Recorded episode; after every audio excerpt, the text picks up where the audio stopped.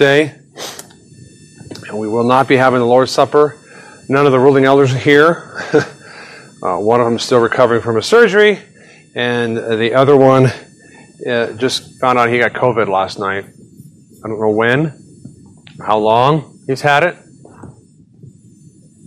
I don't know when or how long he's had it. So he's staying home sick. He's not. He's. I don't know how sick he is, but he's sick. He feels sick and he's signing sick on the phone. Uh, so pray for him. As we all remember, uh, we lost a, a, member in our church because of COVID, and then someone else was on oxygen because of COVID. Uh, so my family is going to wear a mask if we're near you. So in case I happen to have it, but I'm asymptomatic, I have no symptoms. Uh, prayerfully, nothing will come of it. The newer strands aren't as bad as the last I heard, so prayerfully it's a newer strand. And he will recover, and we won't be sick, and we can carry on. Otherwise, um, well, that means the bulletin has changed.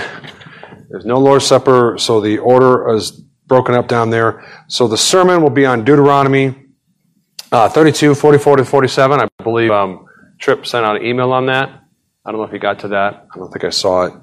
But I gave him the information. He said he was going to send it on. So Deuteronomy 32, 44 through 47.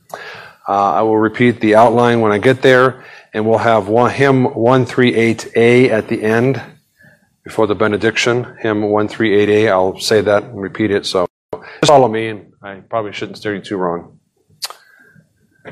Otherwise, we have the call to worship.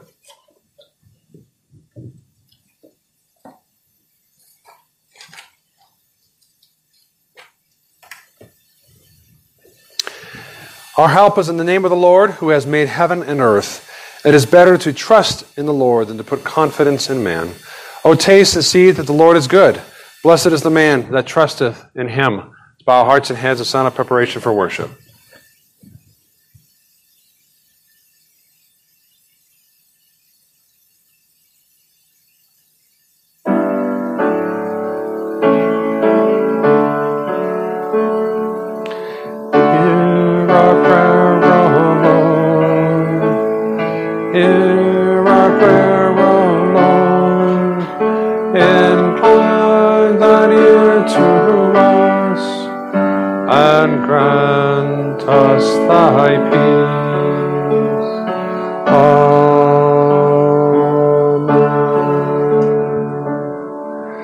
Let us stand and let us sing hymn 445. It's different than what's in the uh, bulletin because things have changed. No more Lord's Supper. Hymn 445, at least for today.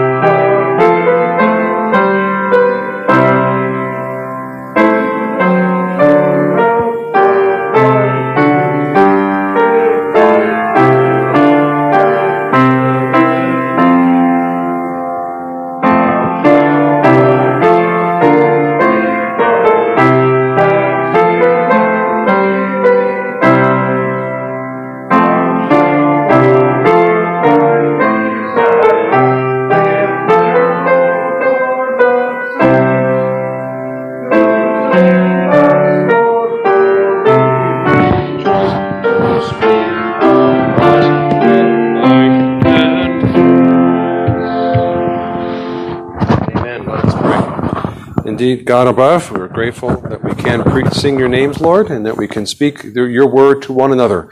Help us, God, to continue to instruct one another in your word as we are called in our various positions in life, God, especially to those nearest to us. And we ask, God, for your Spirit to be with us in special measure this day as we come before you to sing praises and to hear your word, we pray, as we uh, are gathered here and we pray in accordance to the Lord's Prayer. Our Father, who art in heaven, hallowed be thy name.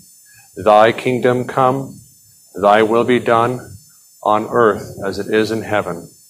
Give us this day our daily bread, and forgive us our debts as we forgive our debtors.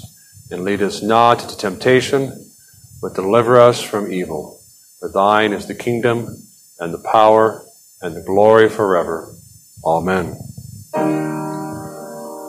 Glory be to the Father, and to the Son, and to the Holy Ghost, as it was in the beginning, it is now, and ever shall be, world without end. Amen. Amen. You may be seated. We have Psalm 42, which is an insert inside the bulletin. Psalm 42. Um, okay. Making sure everyone has a bulletin and uh, a hymnal. Psalm 42 is the insert. It's a bold-faced, which is the parts I will read, and you will read the non-bold-faced. As the deer pants for the water brooks, so pants my soul for you, O God.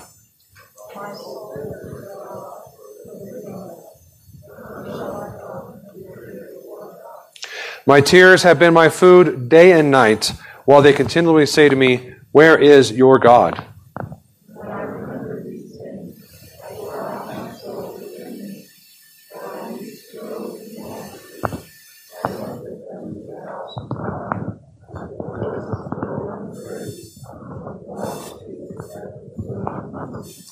Why are you cast down, O my soul, and why are you disquieted within me? Hope in God, for I shall yet praise him for the help of his countenance.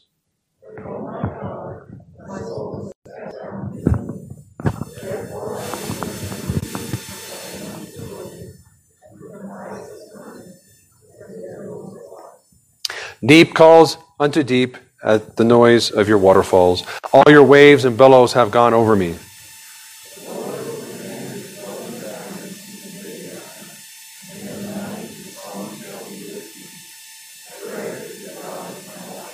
I will say to the God my rock, Why have you forgotten me? Why do I go mourning because of the oppression of the enemy?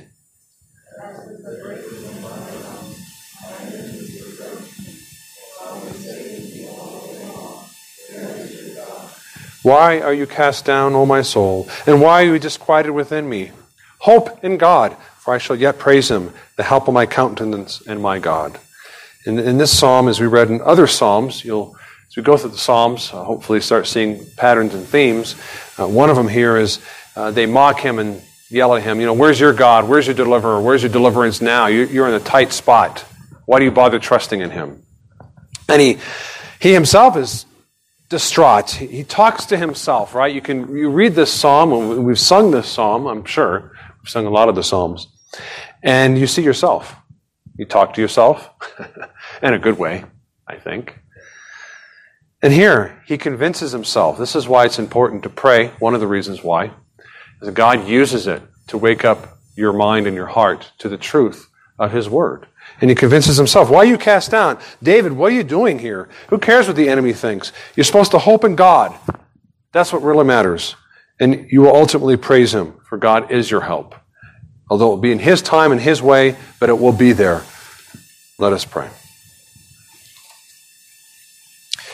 As we are here this morning, God, as we are here hoping in you and trusting in you and relying upon you and crying out for help and mercy and continued growth and grace, we bring our sins and violations, God, acknowledging, Lord, that we have in thought, word, and deed, one way or another, violated some parts of your law. Certainly, somewhere in the second commandment, God, the laws that cover our relation to our neighbor, to ourselves, to one another, to our family. Help us, God, to learn your word as we hear this morning so that we can have a more tender conscience to your law and repent accordingly. To acknowledge the sin in our words, if they are there in our thoughts, if they reside in our deeds, if we have used our hands and our feet, God, to sin, may we repent not only to those whom we've sinned against, God, but always ultimately to you, in which all sins are a violation of your law and your holiness. And so, Lord, in light of that truth, a lot of the struggle that we have against sin within ourselves and sin around us, we rely and try and cry out to you, Lord, and trust in your love and your mercy and the gospel of Jesus Christ. We're thankful, Lord, for that long suffering, for the promises of your word, God, that we can bring our sins before you. And as a father, you will forgive us. You look at us differently, Lord. We're no longer those under judgment, for Christ has taken our judgment, but those under grace and those in a new family. We're adopted, and you are our Father, and we are your children. We are thankful, Lord, for your special providence in giving us preaching, giving us your word, giving us one another, giving us a church, giving us a denomination, giving us a multiplicity of churches here in America, God, and our great heritage in the past, Lord, that has sustained us so far, but is being wiped away slowly, one by one. Help us, we pray, God, to continue to rely upon you no matter what happens around us in this nation, in our neighborhoods, in our lives, to do the right thing regardless, to always trust in you. Help us with our health situation, God, as we pray for our elders who cannot make it because one is recovering from surgery and another has found out recently, God, he has COVID. And so, Lord, we pray for his protection. We have lost members in our church because of COVID, and others, Lord, have been on oxygen. It was so bad. We pray, Lord, nothing serious would happen to him. It would be a light version of it. The rest of us will stay safe, not only for COVID, God, for other ailments in our lives and chronic sicknesses that are upon us, Lord. Some of us, especially as age comes upon us, have problems and concerns about us, Lord. We pray for them. We pray for our brothers and sisters that they would persevere and know that the resurrection is coming, God, that Jesus shall return and we will have a better body, Lord, and not racked by the effects of sin. For a new heaven and a new earth, Lord, we long for. And we lift up, God, our church and our denomination, for our church to be faithful to you, Lord, to acknowledge our sins, that our leadership, God, would be uh, continue to be open to your truth and guidance from your word, to protect the flock, and to feed her, we pray, and also for our presbytery, the regional gathering of the churches, Lord, through Colorado and the Dakotas and Wyoming and Utah, uh, to do the right thing and to help one another, Lord, and to God exercise the ministry of prayer and over, oversight of the churches, Lord, to help them and do what they are called to do, to take care of the flock as well, Lord. As we read in the Bible, Lord, and it's common sense that it's not just two or three, but more that are gathered together with the same direction, with the same goal, can strengthen unto holiness and righteousness. We pray that, Lord, to our presbytery and our denomination, God, and for all the churches that name the name of Christ Jesus, that we would be with them, Lord they don't have to be part of our denomination to be faithful to you and to follow you, Lord. Of course, they follow you in accordance to their conscience. And we pray for them and their strength and their growth and holiness and the truth of your word. We pray, Lord, for the beauty of your church in her collective sanctification, to be more like Jesus, to be less like the sins of this world. We pray for our own sanctification, God, that we would grow into holiness, to love you with all our heart, soul, mind, and strength, and love our neighbor as ourselves to love, Lord, in accordance to your word, in accordance to your law, not accordance to as the world defines love, which is lust and license and excuses for wickedness and wretchedness. May we continue to read your word. May we continue to pray in accordance to your word. May we sing psalms and hymns, Lord, not just on Sunday, but throughout the week in our hearts as we are admonished in Colossians. And God, may we have sweet fellowship with one another to pray and to be concerned for one another, to rejoice when good things happen, God, to know that we are the family of God. To that end, Lord, may we continue in thought, word, and deed to be more like you, to be more obedient to your word, to trust you, Lord, in your gospel, to learn more of Jesus Christ and of theology, which is but the study of who you are, God Almighty, and the things you have done for us and promised for us in the gospel. As we gather this morning, may we Focus upon you.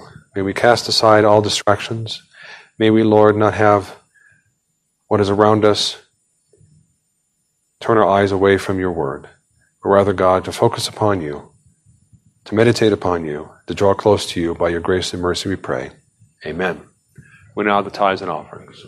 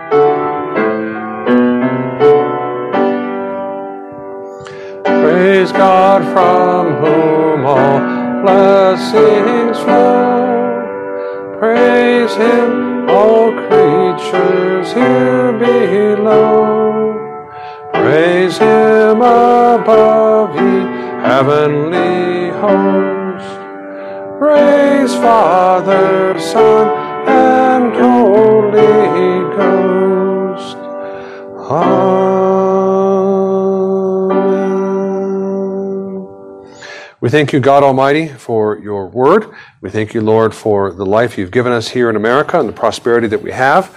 And we thank you, God, for the ability to give these tithes and offerings, which are but a token, a part of the whole of our whole life, God, committed to you. May they be used wisely, may it be used expansively, God, for your kingdom's sake and your glorious name. Amen. You may be seated. We're going to go ahead uh, to the sermon. As I said, we're not having the Lord's Supper. None of my elders are here. and the one elder who has COVID, I was hanging out with him Wednesday night on an eight hour drive from Dakota's the Presbytery meeting. So I'm going to wear a mask near you. We're going to go home early ourselves. My wife usually makes the coffee and, and whatnot and treats. So sorry for the guests. Like today's the day we have guests, and we have nothing for them except our hand of fellowship. Maybe not my hand, um, and uh, our, our our love of Christ. I pray. So come uh, meet us. We'll meet you. We'll come to you first, I'm sure. We are in Deuteronomy 32. Deuteronomy 32 verses 44 to 47.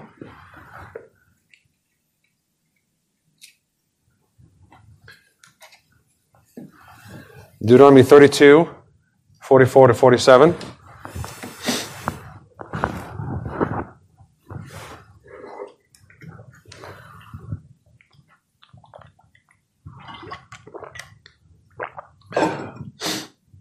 Let us listen attentively to the Word of God. This is not the Word of man. Deuteronomy 32, 44 to 47, the fourth book, fifth book uh, uh, from Genesis the beginning of the Bible. So Moses came with Joshua, the son of Nun, and spoke all the words of this song in the hearing of the people. Moses finished speaking all these words to all Israel, and he said to them, Set your hearts on all the words which I testify among you today, which you shall command your children to be careful to observe all the words of this law. For it is not a futile thing for you, because it is your life, and by this word you shall prolong your days in the land which you cross over the Jordan to possess. Let us pray. With these words, God, near the end of the book of Deuteronomy, the second giving of the law, we read, Lord, Moses' admonition at the end. That he really wants them to hear and learn this after all that they've heard, God, that they must set their hearts, as we read elsewhere in Deuteronomy, to cling, God, to you and to your words, for they are life. Help us, God, we pray, in this day and age of darkness and death, that we would be encouraged here as they were encouraged, God, not admonish as much as urged, Lord, to persevere and to listen to your word, to set our hearts upon the Bible, because that is where we learn the words of life, which are Christ Jesus. We pray for our growth and sanctification from this text. Amen. Sanctification without God's word is like a train without tracks, an airplane without wings. This is one reason why many Christians struggle with spiritual maturity in this day and age, at least in my experience. They have very little direction, or rather, they have direction, but they haven't been using it and reading the Bible. After hundreds of years in Egypt, the people of God needed this urging by Moses. Old habits die hard, but repetition and urgings can help make up perhaps for the lost years of reading. They had nothing, brothers and sisters, living in raw paganism around them. They were set off, as you know, in the land of Goshen and Goshen and separated and were made into slaves. They suffered for hundreds of years for their faith, but they were so little in knowledge, and God gave them a great ocean of information and knowledge and growth through Moses, through the giving of the book of Deuteronomy written by Moses. So he urges them here with that context that they can overcome those, that deficiency of knowledge, that ignorance of the Word of God. And so, with the newly written book of the law, the church leader here takes the opportunity to drive home the point to the Old Testament church that it should depend upon God by following His revealed will as found in the Bible. Not found through voices in their head, not found through other books across the world, not found in the images of the sky, but rather in the Bible, the Word of living God. And to that end, he urges the Jews to take the Word of God seriously and for their children. And this call is for us as well. For we also have the book of Deuteronomy. We have more. And because we have more, we have a greater responsibility to learn and grow in our knowledge of the Word of God.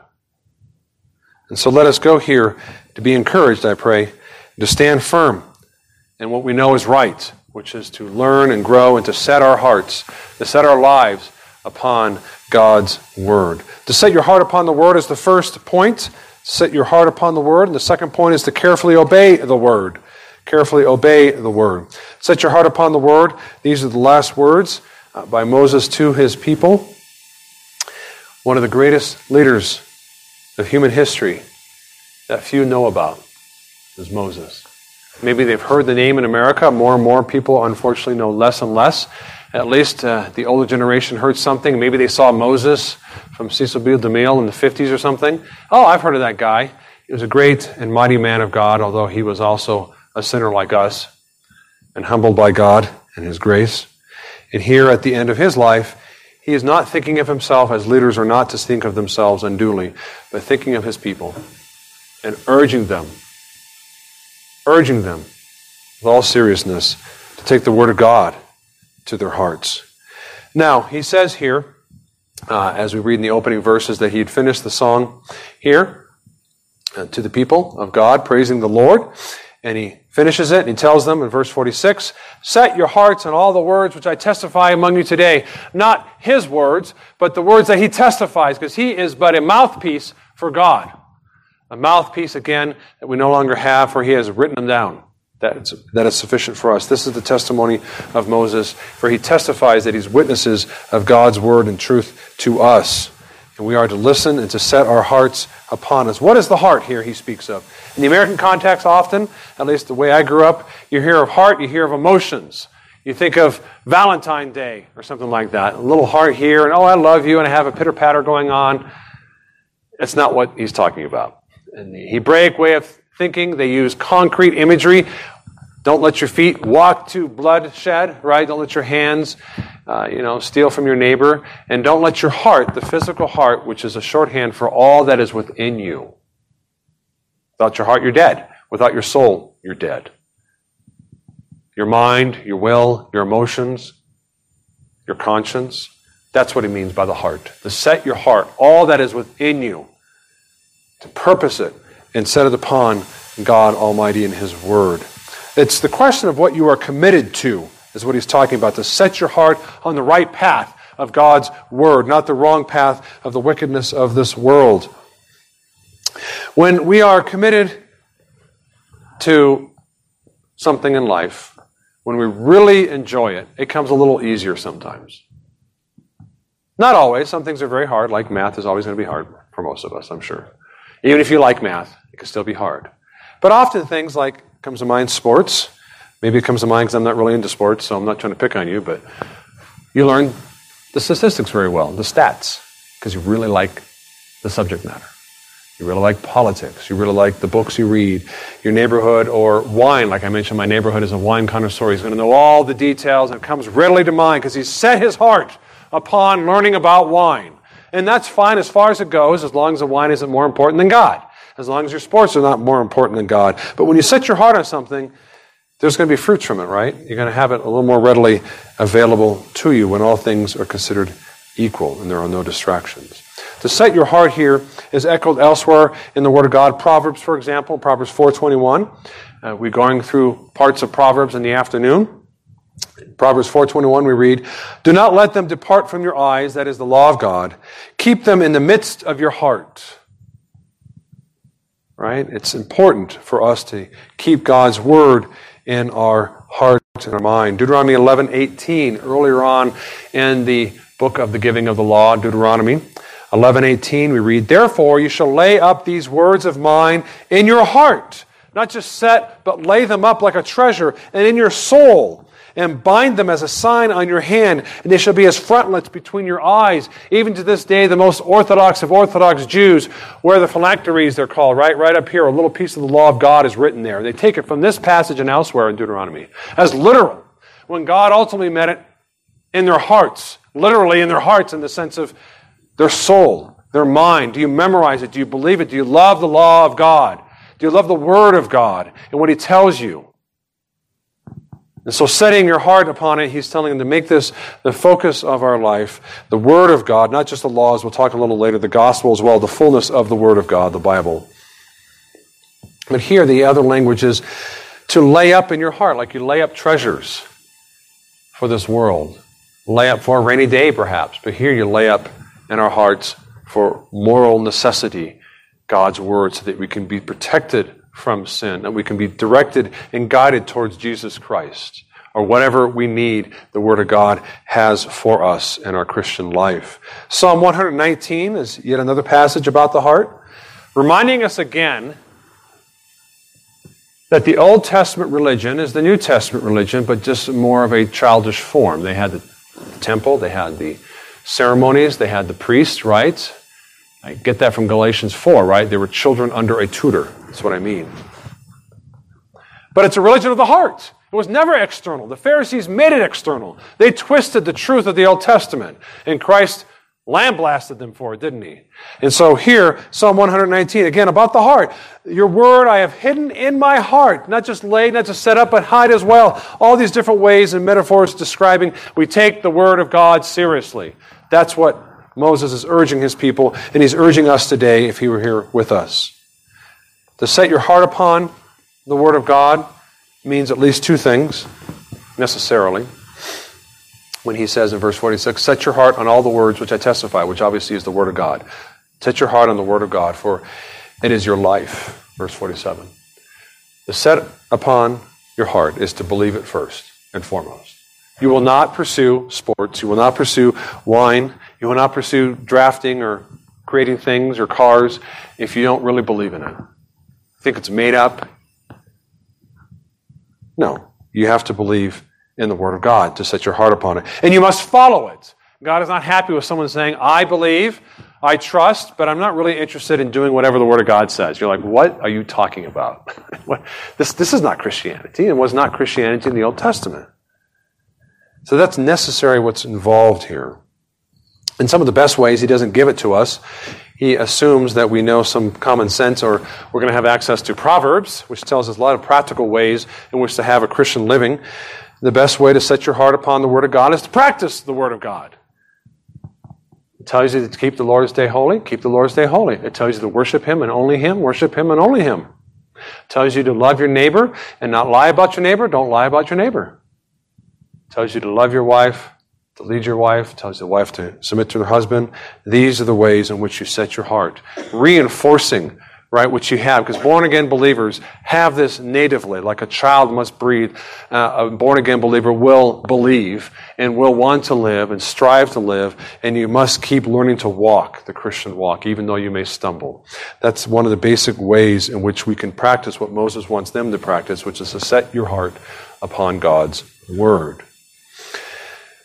Memorize it, read it. You may forget things. That happens. You may not read a lot. That's fine. You don't have to be a super holy Christian. Why, you know, why, we all get together here and read five chapters a day together. That's no, just read a little bit. Over the years, over the months, over the days, it will build up in your life. For a righteous man may fall seven times, we read in Proverbs, and rise again. You keep going, you keep persevering because you are setting your heart upon the Word of God. The Word of God here, in particular, is Deuteronomy he's speaking of, but Moses is excluding the rest of the new coming revelation because Moses is guided by the Holy Spirit, and the Holy Spirit is not contradicting himself. And so it is not just Deuteronomy only, but the entirety of the Word of God ultimately. But of course, Deuteronomy, as the word is from the Latin, the second giving of the law, because lots of law here, law codes, social or public justice. Unfortunately, social justice has been taken from us, so I'll use the word public justice is there, but so is the gospel of Jesus Christ. It is law and gospel, as our forefathers always reminded us, and it's clearly in the Bible. The law is what we are commanded to do, and the gospel is what we are to believe, to believe in Jesus Christ, and to trust in Him that He works in us in spite of our sins, in spite of failing and violating His law. We get up, as we read there in Proverbs, the righteous man falls seven times but rises again and again because we have the Spirit of God within us. And so the word he speaks of here is specifically Deuteronomy for them, and for us today, it's Deuteronomy plus more, the rest of the revelation of God's word, and it's in general the law and the gospel, the good news of Jesus Christ. And he tells them to set their hearts on the words which I testify among you today, which you shall command your children to carefully observe, to be careful in their observation of the law of God. So the setting of the heart is not just for yourself. Christianity has never been a me and only me religion. It's me and my family. The Old Testament clearly had it. The New Testament has household baptisms and acts. And so we are urged here and in the New Testament to instruct our children that they too would set their hearts and set their lives upon the Word of God and in fact, the understanding made explicit elsewhere in the Psalms is that our children shall be like arrows, a quiverful. And they shall be shot, as it were, further than we've ever gone, because they are supposed to build upon our foundation and become more godly and more holy because they have so much treasure that many of us did not have when we were growing up. Spiritual treasure, the treasure of the Word of God. So the children are urged here our offspring. We are to instruct them in the law of God. And unfortunately, in this day and age, with the growth again of, it seems, some, some sort of neo paganism, as it were, in America and a great darkening upon our land, uh, more and more families and parents have little knowledge of God's word and His law. And we need to help them and come alongside them and help them and instruct them with all humility and so that they may set their hearts and they may command their children to be careful to observe all that God has given us, the words of this law, the words of God. It is God's gift for our children. We have many things to give them, and we should, to take care of their body and inheritance.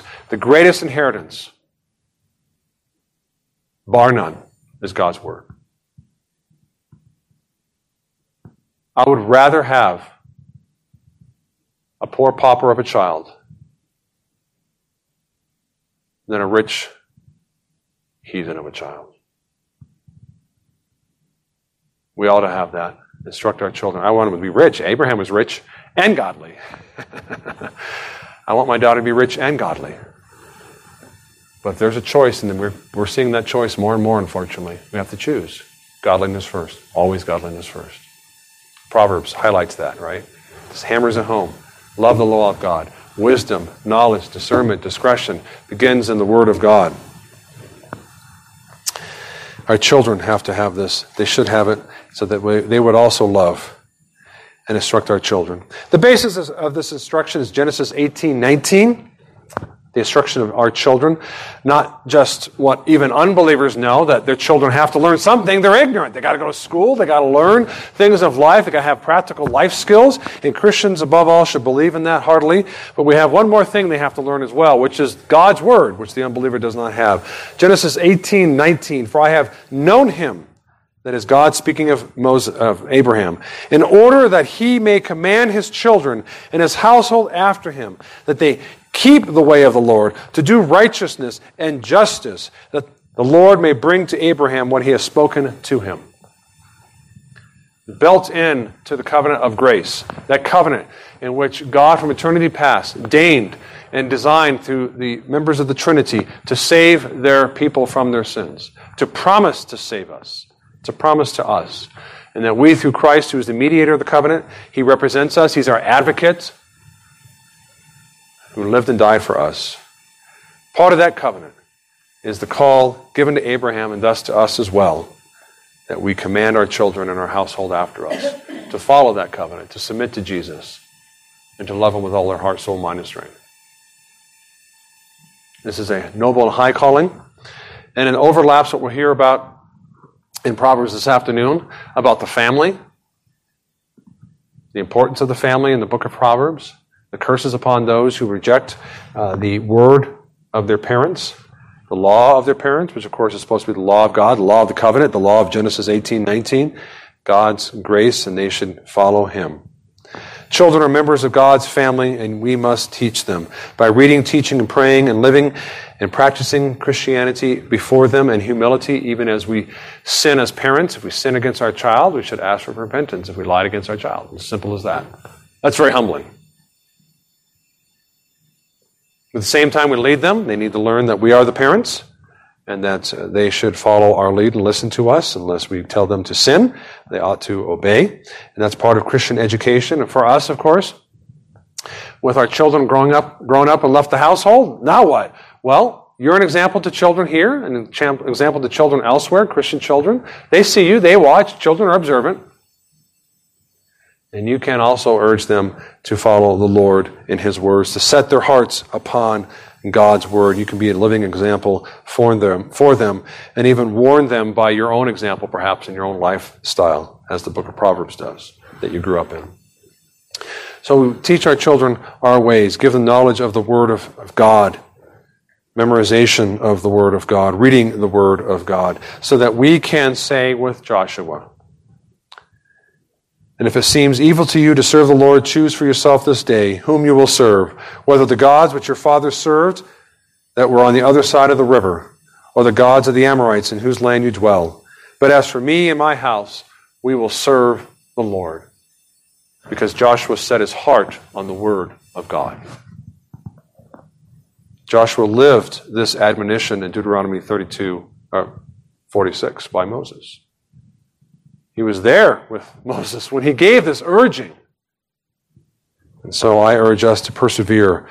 And even if all our neighbors and our family and our friends serve money, house, health, we will serve the Lord. So that's the first point, to set our hearts upon God's word. The second point is to carefully obey God's word to carefully obey God's word. So he says here, You shall command your children to be careful to observe. Now, obviously, I think it's obvious that he's not saying you don't have to be careful, but your kids have to be careful. But rather, you are being careful, and in your carefulness, you ought to be careful, instruct your children to be careful as well of God's word, to whole, handle it as a holy thing, not as something common. We know what carefulness is. Because we're careful when we have to be careful. We want to be careful about our reputation, about our job, about our house, about not offending your boss, or whatever the case is. When you think, think it's significant enough, when you think it's important enough, either the act itself or the consequences from not being careful enough, you will be careful. And it's that kind of carefulness that we ought to have with the Word of God above all. Not to use it lightly, not to ignore it, not to be ignorant, not to be sloppy with it, to be exact, but not the exactness of scientific carefulness of going to the one one hundredth place, as it were, but as careful as the situation dictates to understanding and applying the Word of God. So, for example, in the Proverbs, as we're going over in the afternoon, we know uh, there are general admonitions. Carefulness in that case is to understand that it is a general admonition. It's a proverb that sometimes has exceptions to the rule.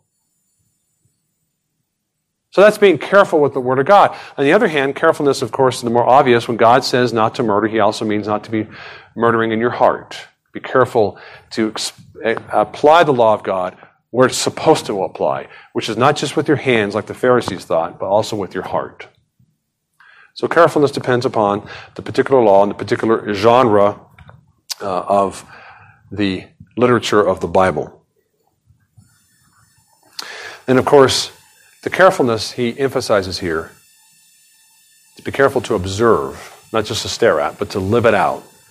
All the words of this law. Now, the word Torah there law doesn't have to mean law as opposed to gospel. It just can mean the word or what God commands. God commands the gospel, right? It's, a, it's not a suggestion that you should be saved. The whole world is called, whenever they hear the gospel call from your mouth or mine, you must submit to Jesus Christ, repent of your sins, and you shall be saved, and believe in Him. So that word Torah could include that.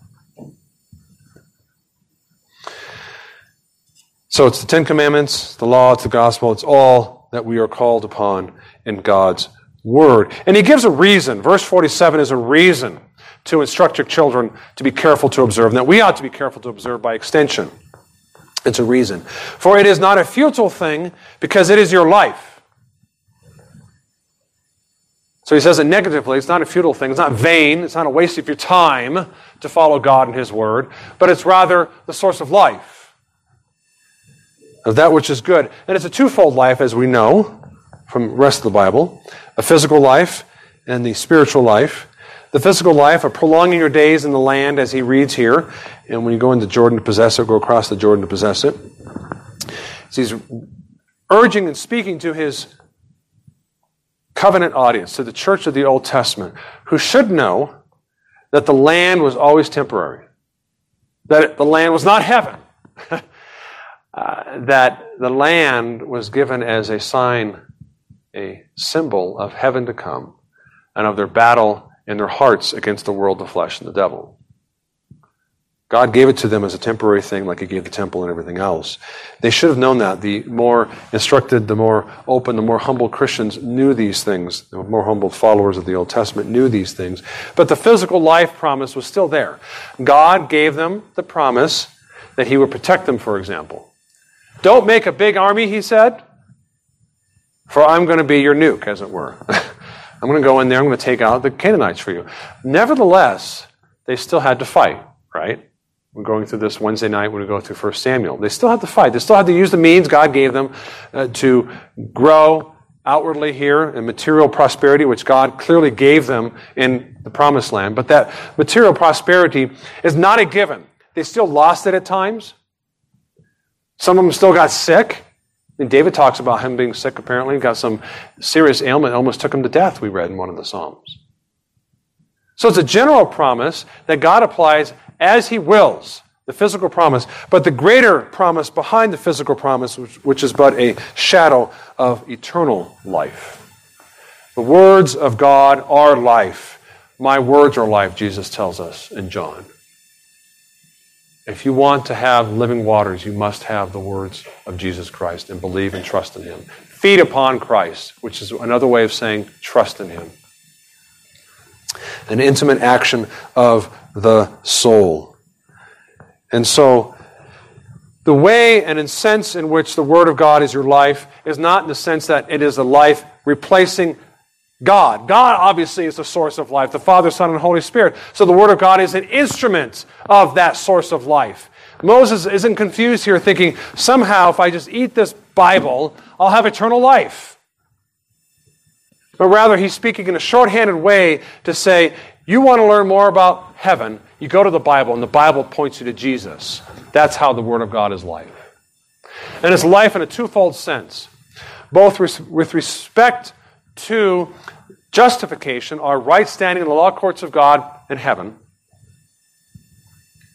we have eternal life. we shall never be condemned. Justification never changes. And also with respect to sanctification. If you don't obey the law of God, and I can guarantee you, you've done that at least once in your life as a Christian, you've disobeyed somewhere, somehow, you're going to have consequences for it. Sometimes the consequences last you for the rest of your life. Right? You do drugs, you can mess up your brain for the rest of your life. Being a Christian doesn't heal your brain. I'm sorry. I wish it did. I would be better right now. it doesn't. And so, in that sense, it's your life. It protects you as we're going through Proverbs, right? From the foolishness of life and how it destroys families and marriages and societies. The fruits of disobedience are still there upon the Christian, although God often curbs the full effects of it for the Christian, as only He can in His way. And so, in that sense, it is also life. So, it's life as in we have eternal security in Christ Jesus, but it's also life in living this world in this life to protect your body and to protect your soul, obey God's law. And if you don't, as a Christian, God will punish you as a father punishes his child. And so your life will be hindered that, to that extent. So it's a twofold sense of how the law of God is the source of life. Not because you obey enough and get to heaven, Christ obeyed for you, but rather because your sanctification is hindered, you will have effects of sin in your life here and now, and ultimately God will preserve and purify you. This is a call, brothers and sisters, to a godly life. He's urging them to a godly life in the context of the Old Testament and for us today. To set our hearts anew upon God's Word. Do not give up that truth when everyone else around us mocks us for believing the Bible. And be careful in observing God's law and not handle it as though it were the Word of man, eh, eh, as it's full of suggestions.